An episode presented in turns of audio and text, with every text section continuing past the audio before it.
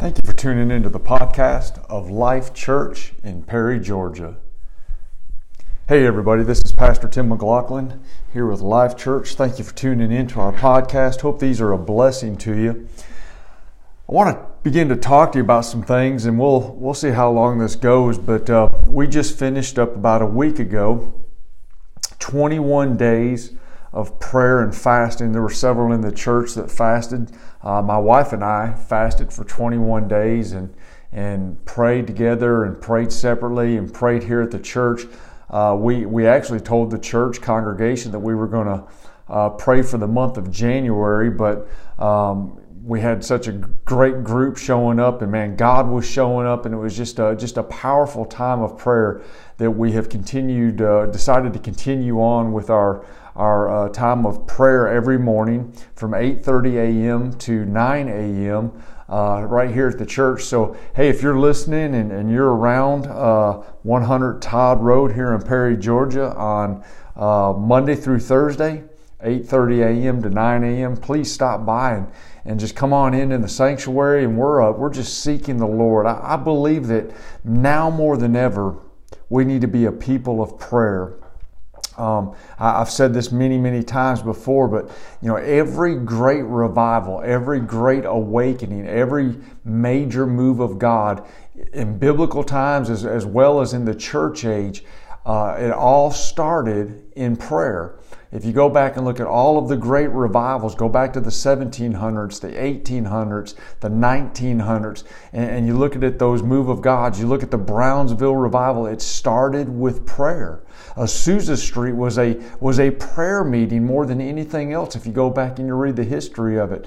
We need to be a people of prayer. Prayer is one of the most mentioned things in the Bible. 392 times it says prayer in the Bible. We need to pray. Prayer is one of the most talked about things in the church, but it's one of the things that is least done. We talk about prayer, we talk about the need for prayer, but, but how many people actually spend time in prayer? The pastor prays from the podium, and, and, and maybe most people will close their eyes and they'll bow their heads, but how often do they pray? Or, or maybe they'll, they'll, they'll pray for a minute there at church, or maybe even come to an altar for a time, but do they pray at home? Do they seek after God? Do they spend time with God in prayer? See, God desires us to be a people of prayer. And now more than any time, we need to call upon God for our lives as individuals, for our families, for our community, for our nation as a whole, and for this planet. Listen, we, we need a move of God. Listen, this, this COVID thing, if it's not taught us anything else, we need to understand. This is a global pandemic. It's not a it's not a, a Georgia thing. It's not a Southern thing. It's not a, a United States thing. It's a global thing. And if we don't pray for for every, I think there's like eight billion people in the United States right now.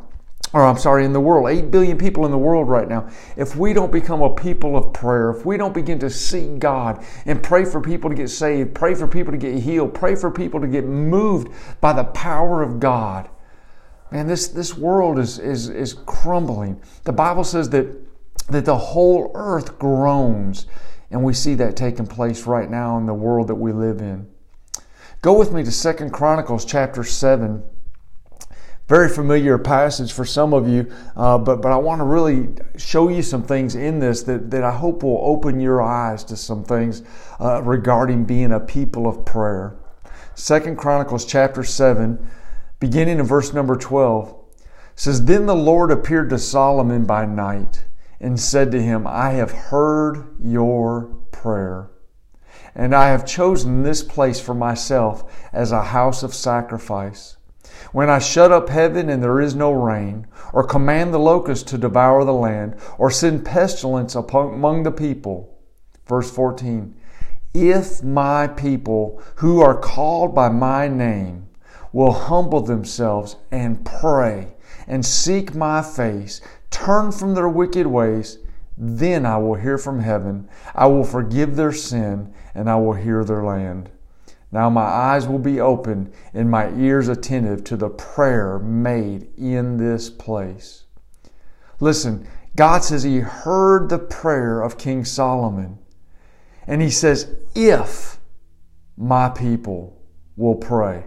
Not when, but if. God is talking to believers. Now, these weren't Christians. This is Old Testament. Uh, Christ was being prophesied of, but these are believers. These are these are the Hebrews. These are the children of Israel. These are the people of God. These are the followers of Yahweh. These are the people that, that, that God says, "I've created my people." He He brought them out of Egypt. He gave them the promised land. He helped them conquer Canaan. He He gave them all of these lands. He established them. He gave them a king. And he says, These are my people. If the people that are called by my name, followers of God, the one true God, if they would humble themselves, if they will pray, if they will seek my face, then I will hear from heaven. Listen, I think God is saying the same thing to us today in 2022 that God was saying to the children of Israel back then.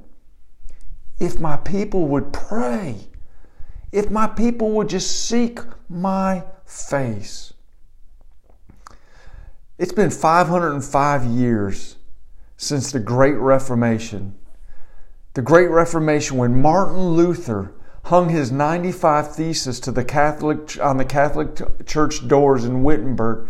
I, I was uh, I was designing a booklet. Uh, I am designing a booklet uh, to give to new believers when people come to our church and people get saved. And, and as I was designing it, it I was using a, a, sermon that I had preached years and years ago. Uh, and I was talking about Martin Luther and in this booklet. And I gave it to my youth pastor. And I asked the youth pastor, I said, Hey, read this, proof it, see what you think. And he came back, he said, Pastor Tim, he said, This is great stuff. He says, But you really need to dumb it down. And, and I understand what he's talking about, but he's, he was asking some questions. And, you know, we need to understand our church history. We need to understand uh, some things about not just biblical times, but, but, but, I mean, that's the most important, but things about the church age, about the times that we're living in. And, and Martin Luther, the great reformer, he's, he's one of those that we really need to understand the importance of all that he did. See, we need to understand that Martin Luther changed Christianity as we know it. Not because of his thesis necessarily, that was just the result of his prayer. Martin Luther changed Christianity because Martin Luther was a man of prayer. Martin Luther said this to be a Christian without prayer is no more possible than to be alive without breathing. Man, that is a powerful statement. To be a Christian without prayer is no more possible than to be alive without breathing. You can't live if you don't breathe. How can you call yourself a Christian, a child of God, if you don't spend time with Him in prayer? How can we how can we call ourselves Christians if we don't spend time with Christ? How can we blame God for things but we don't spend time asking him or hearing from him? The great author E.M. Bounds said, Four things let us ever keep in mind God hears prayer, God heeds prayer, God answers prayer and God delivers by prayer. That is powerful. How many of us can say, we want God to hear us? We want God to answer us. We want God to deliver us. We need to be a people of prayer. Let me share with you today three things that it takes to be a people of prayer. Number one, to be a people of prayer, we need to understand prayer takes commitment.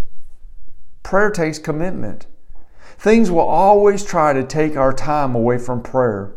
Sometimes we don't know what to ask for or how to ask in prayer, but we just need to do it.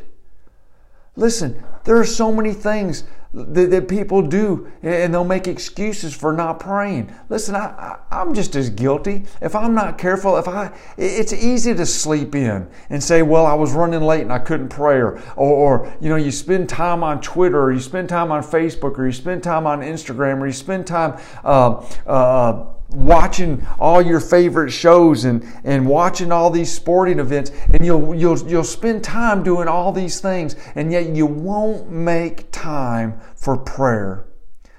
Prayer takes commitment.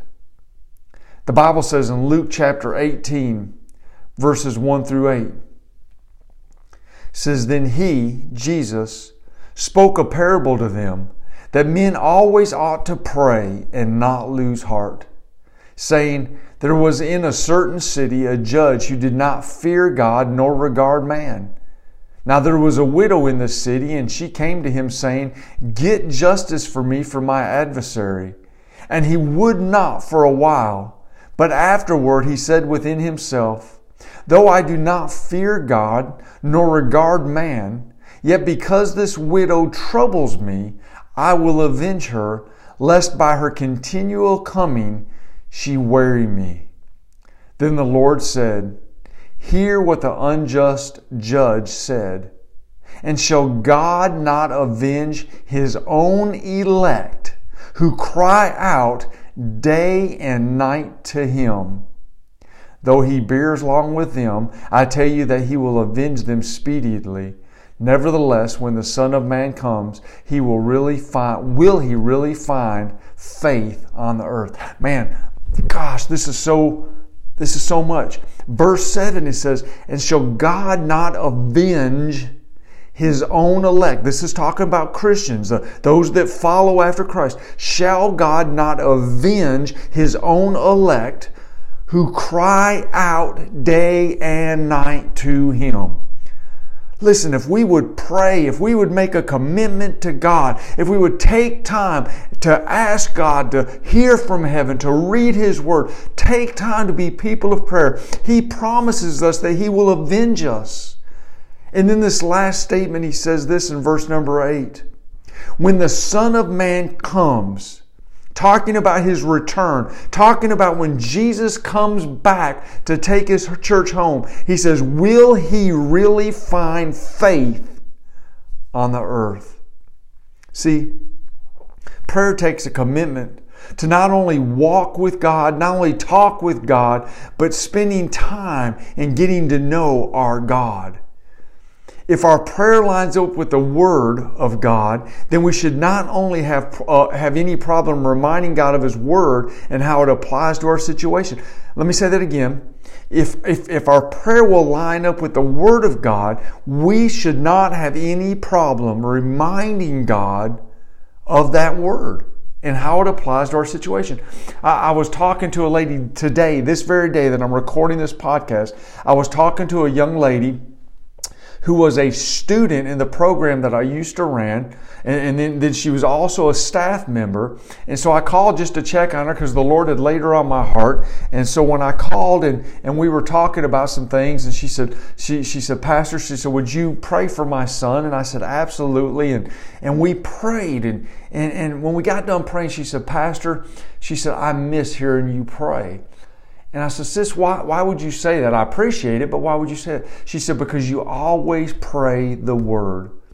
Listen, I don't have every scripture memorized, but I can tell you this. When you when you know the word of God and you pray the word of God, it will impact how, how we how we feel, but it will impact how the kingdom of heaven responds. E.M. Bounds also said this. Prayer is not to change God, but for God to change us. See, we go to prayer thinking that we're going to change God. God is unchangeable. But when we go to prayer and we remind God of His Word, it changes us. A commitment to the Word and prayer is a commitment to transformation. When we make a commitment to seek after God, when we make a commitment to read His Word, when we make a commitment to, to pray and to fast, that's a commitment to be transformed when God responds. Again, Luke 18:80 says, "Nevertheless, when the Son of Man comes, will he really find faith on the earth?" See, not only does prayer take commitment, prayer takes faith. Number two, prayer takes faith. I've taught the last couple of weeks in the podcast about faith. Prayer takes faith. James chapter 1 Verse 5 through 8 says, If any of you lacks wisdom, let him ask of God who gives to all liberally and without reproach, and it will be given to him. But let him ask in faith with no doubting. For he who doubts is like a wave of the sea, driven and tossed by the wind. For let not that man suppose that he will receive anything from the Lord. He is double minded man, unstable in all his ways. See, praying to God, we have to not, not praying to a God we have not seen, praying to a God we have not touched, praying to a God that, that, that, that, that we just know His Word. If we believe that He is God, then we should believe that what we ask of Him will be answered. That takes faith. The Bible says in Mark chapter 11, verse 24, Therefore I say to you, whatever things you ask when you pray, believe that you receive them and you will have them. See, if I am in need, I don't need to continually pray, Lord, please give me. Lord, please heal me. Lord, please hear me. I need to ask God during my time of prayer to do these things, then I need to change my prayer from that point on to, Lord, thank you. I receive that blessing. I receive that healing. I receive the fact that you are hearing my prayer. I thank you, Lord God, that you heard me and that you are answering. Listen, I'm not one of these that think that, that, that if you ask again, it's a lack of faith. But I think sometimes we need to change how we go to God. Lord, I have a need for healing in my life. If I've asked God to heal me, then I should go back the next time and I should thank God that He's healed me. Well, Pastor, I don't feel like I'm healed. I'm not moved by how you feel. I'm moved by what the Word of God says. And the Word of God says that by His stripes we are healed. So if the Word of God says, I am healed, I'm not moved by how I feel. I'm moved by what He says. And He says, I am healed. So I begin to confess and thank God for what He did on the cross, that He healed my body. I'm thanking God. I don't believe in God when he answers my prayers. I believe in God because He has answered my prayer. He knew before I asked what I had need of. He wanted me to ask. He wanted me to seek. He wanted me to spend time with Him. And when I do, I can thank Him that He has already responded. Daniel prayed and for 21 days, he didn't get the response, but he began to thank God. He knew God was going to answer. And the, the uh, angel Gabriel showed up and he said, Daniel, from the first time that you prayed, your prayer has been heard. I go to God because I have faith that He is. We've talked about this for the last two weeks. Hebrews 11, 6 says, Without faith it's impossible to please him. For he who comes to God must believe that he is and that he's a rewarder of those who diligently seek him. I know that God is, and that's why I seek him. If I didn't believe in God, I wouldn't seek him. I wouldn't pray, but because I believe he is God, I do seek him. I do knock. I do pray. I do believe, and I thank him for it. See, when we trust God, we will take every need, every desire, every situation to Him in prayer. James goes on to say right here in James chapter 5 in verse 15, he says, And the prayer of faith will save the sick, and the Lord will raise him up. And if he's committed any sins, he will be forgiven. See, the prayer of faith the prayer of faith saves. The prayer of faith heals. The prayer of faith raises up. The prayer of faith will be will let people be forgiven for their sins. but we need to pray in faith. Faith is trusting in God. Faith is, is, is, is, is knowing that God hears us. Faith is understanding that God cares and we believe that every promise in the Word of God is yes and amen to Christ Jesus. But you must believe. Not only is prayer a commitment, and not only does prayer take faith, but number three, prayer takes humility. Prayer takes humility. Listen to this Luke chapter 18, verse 9 through 14. Also, he spoke this parable to some who trusted in themselves that they were righteous and despised others. Two men went up to the temple to pray, one a Pharisee, the other a tax collector. The Pharisee stood and prayed thus with himself God, I thank you that I am not like the other man, extortioners, unjust, adulterers, or even as this tax collector. I fast twice a week. I give tithes of all that I possess. And the tax collector standing afar off would not so much as even raise his eyes to heaven, but beat his breast, saying, God be merciful to me, a sinner. I tell you this that man went down to his house justified rather than the other.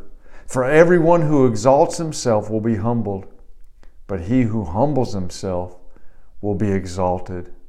See, a person of pride will not ask God and will not go to God because they don't think they need to. They're overwhelmed with pride and they think they have it all together. They think that they can manage everything. A prideful person believes that they have it all worked out and they don't have need. A prideful person will never have a place in the kingdom of God. Remember, the Bible says in 2 Chronicles 7:14, "If my people who are called by name will humble themselves and pray." Humble yourself. Rather than striving for recognition and influential positions, seek to put others first. Cultivate humility for it does not come naturally. One of the many paradoxes of the Christian life is, is that when, when God sees your genuine humility, He exalts you.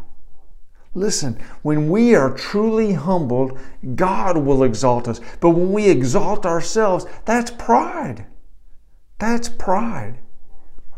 Jesus was the ultimate example of humility. In John 13, he washed his disciples' feet. God, King of Kings, Lord of Lords, Jesus, Son of God, God incarnate on the earth, washed the dirty feet of his disciples, knowing that one of them would betray him, knowing that one of them would deny him, knowing that they would all scatter, and yet he humbled himself and washed their feet. When we come to God, we acknowledge we are weak and that He is strong. When we come to God, we understand without Him we can do nothing, but with Him we can do all things. The Bible says in Matthew 23 12, Whoever exalts himself will be humbled, and he who humbles himself will be exalted. Let me just tell you, friends, we're living in the last of the last days. There are wars and there are rumors of wars. There are diseases and viruses that are spreading across the continents and the oceans. We have loved ones that have been lost in their sin and those that have lost this battle, uh, this, this, this virus, this COVID. There, there, there have been people that have been uh, killed because of the violence that has taken place in the streets. We have a nation that is in peril right now and more than ever, we need to pray. 1 Timothy chapter 2 verse 1 through 4 says therefore I exhort first of all that supplications prayers intercessions and giving of thanks be made for all men for kings and all who are in authority that we may lead a quiet and peaceable life in all godliness and reverence For this is good and acceptable in the sight of God our Savior, who desires all men to be saved and to come to a knowledge of the truth. We need to be a people of prayer. Pray for those in authority. Pray for those that are sick. Pray for those that are lost. Pray for all men. We need to be a people that pray, not a people that talks about prayer, but a people that actually do it.